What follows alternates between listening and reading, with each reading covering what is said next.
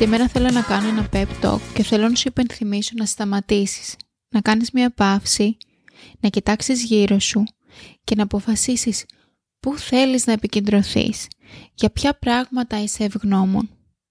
Και σκέψου, μήπως αφήνεις τις μέρες να κυλάνε και επικεντρώνεσαι στην επόμενη εβδομάδα, στον επόμενο χρόνο. Και αν το κάνεις αυτό δεν είναι αργά.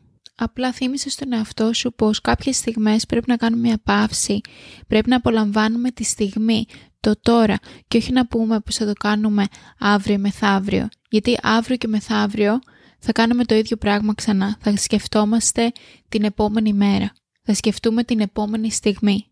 Πριν συνεχίσω το pep talk, θέλω να σε καλωσορίσω στο επεισόδιο.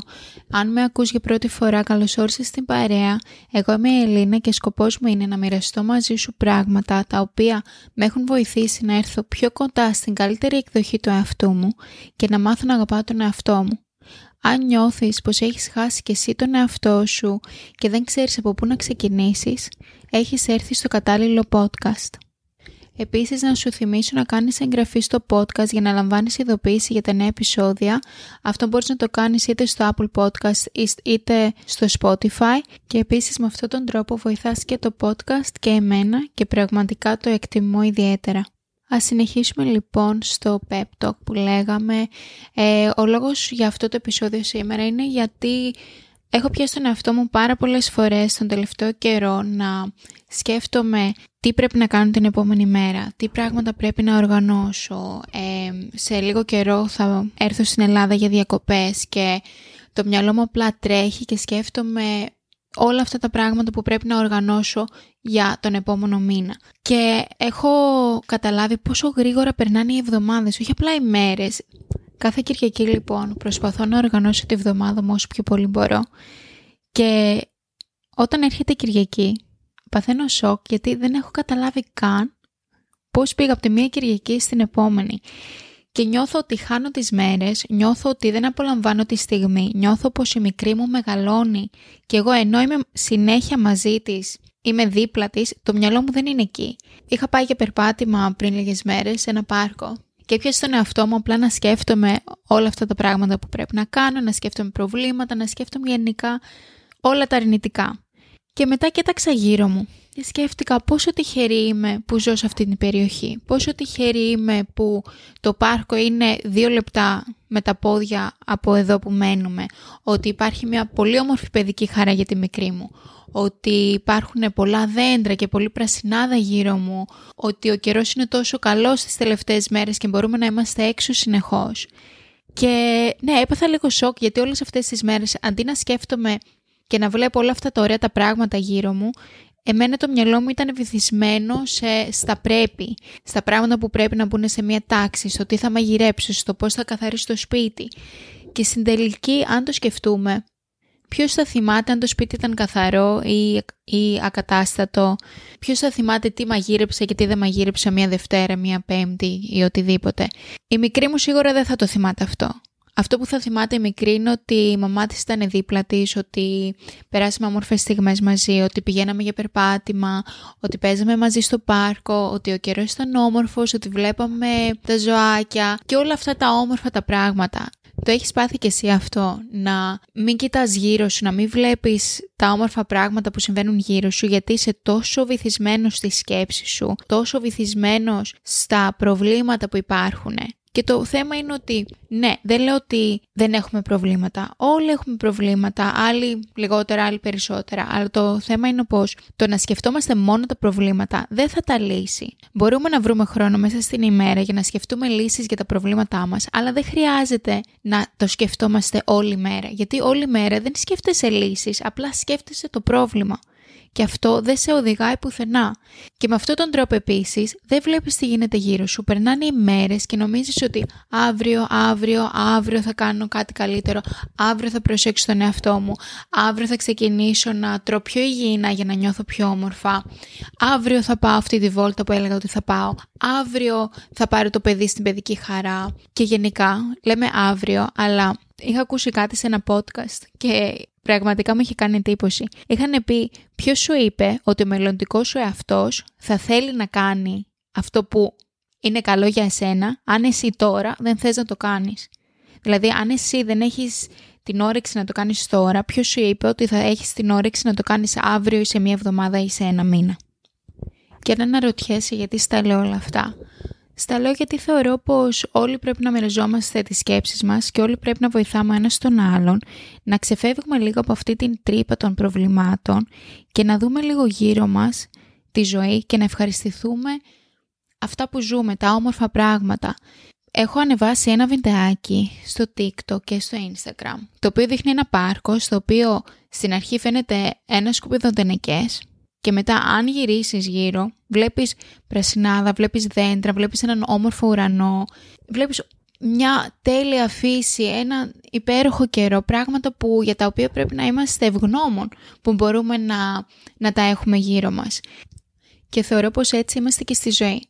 Είναι σαν να είμαστε σε ένα πάρκο, στο οποίο υπάρχουν πολλά όμορφα πράγματα γύρω μας, αλλά υπάρχουν και κάποια σκουπίδια κάτω, υπάρχει ένα σκουπιδοντενεκές, υπάρχει ένα παγκάκι το οποίο δεν είναι και το πιο όμορφο, αλλά υπάρχουν και τα όμορφα πράγματα γύρω μας. Υπάρχουν ε, τα δέντρα, υπάρχει πρασινάδα, υπάρχει, υπάρχει νερό γύρω μας, υπάρχουν ε, όμορφοι άνθρωποι γύρω μας, υπάρχουν ε, χαρούμενα παιδιά, υπάρχουν πολύ όμορφα πράγματα, αλλά το θέμα είναι εσύ που θα γυρίσεις να κοιτάξεις.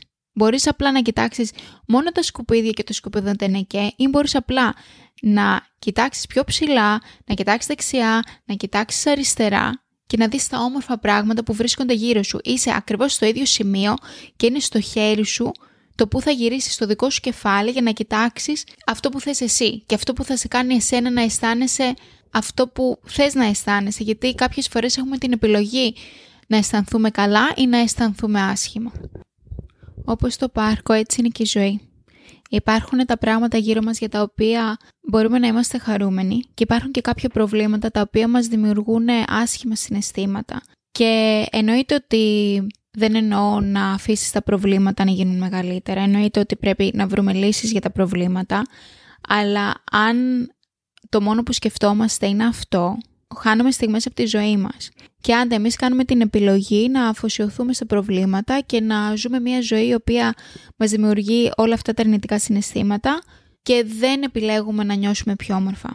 Αν έχουμε παιδιά ή αν έχουμε συντρόφους, όλοι αυτοί οι άνθρωποι γενικά που είναι γύρω μας, σε τι φταίνε να είναι με ένα άτομο το οποίο έχει μόνο προβλήματα, το οποίο είναι συνέχεια θυμωμένο ή στεναχωρημένο, δεν έχει τίποτα όμορφο να πει, έχει συνέχεια νεύρα. Δεν φταίνουν αυτά τα άτομα γύρω μας. Και ειδικά αν έχεις παιδιά, τα παιδιά αυτά έχουν έρθει σε αυτή τη ζωή και έχουμε την ευθύνη να τα κάνουμε χαρούμενα, να τους δώσουμε μια όμορφη ζωή. Γιατί όταν επιλέγεις να φέρεις ένα παιδί στον κόσμο, η ευθύνη αυτή είναι μαζί σου για μια ζωή. Οπότε το παιδί δεν φταίει σε τίποτα να μας βλέπει μας στεναχωρημένους. Πρέπει να του μάθουμε να ζει μια όμορφη ζωή, να του μάθουμε να βλέπει τα όμορφα πράγματα στη ζωή. Και εννοείται ότι δεν μπορούμε να ξεφύγουμε από τα άσχημα, αλλά το θέμα είναι για πόσο καιρό θα αφοσιωνόμαστε στα άσχημα, πόσο χρόνο θα σπαταλήσουμε, πόση ενέργεια θα σπαταλήσουμε. Πολλές φορές βλέπω τη μικρή μου και μαθαίνω πολλά πράγματα από εκείνη. Μου έχει μάθει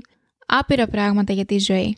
Ε, ένα από τα πράγματα που μου έχει μάθει είναι πως ζει τη στιγμή και είναι τόσο χαρούμενη και τα απολαμβάνει και απλά χαμογελάει και όταν πέφτει κάτω δεν, δεν τη νοιάζει, απλά σηκώνεται και συνεχίζει να κάνει αυτό που κάνει. Πολλές φορές με κάνει να σκέφτομαι πότε εμείς αλλάξαμε, πότε αποφασίσαμε πως αντί να ζούμε τη στιγμή σκεφτόμαστε το πρόβλημά μας γιατί θα μου πεις τώρα τα παιδιά δεν έχουν προβλήματα. Δεν έχουν τα ίδια προβλήματα που έχουν οι ενήλικες, αλλά για τα παιδιά ε, τα προβλήματα είναι ίσως λίγο διαφορετικά.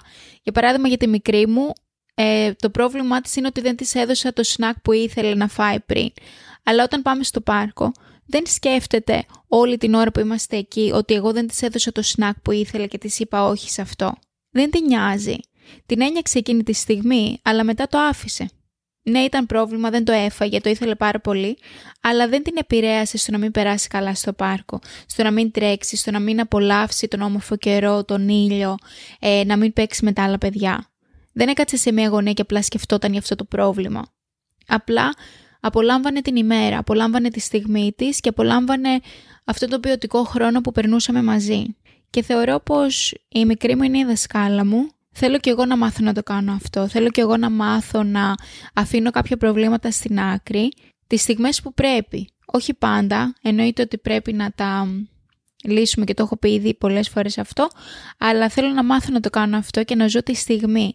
Να χαμογελάω για τη στιγμή τη συγκεκριμένη που ζω και να ευχαριστιέμαι οτιδήποτε υπάρχει γύρω μου. Όπως η μικρή μου λοιπόν απολαμβάνει κάθε στιγμή, σαν να μην υπάρχει η επόμενη, σε προσκαλώ να κάνεις και εσύ το ίδιο.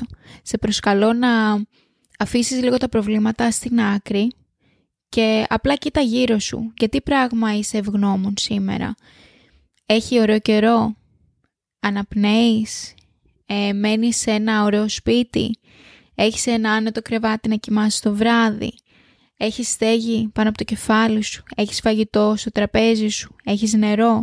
Δες απλά όλα αυτά τα πράγματα τα οποία σου προσφέρουν μια πιο όμορφη ζωή, μια πιο ποιοτική ζωή και απλά κάτσε πέντε λεπτά και απόλαυσε τα όμορφα πράγματα που έχεις γύρω σου. Αυτά για σήμερα λοιπόν. Ελπίζω αυτό το επεισόδιο να σε βοήθησε να δεις τα πράγματα με μια διαφορετική οπτική γωνία και ελπίζω να σου άρεσε αυτό το επεισόδιο. Αν έχεις καλή θέληση μπορείς να μου αφήσεις ένα πεντάστερο review στο Spotify γιατί και αυτό βοηθάει το podcast πάρα πολύ.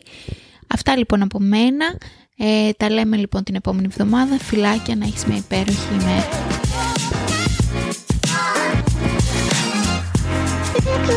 wanna hear you go.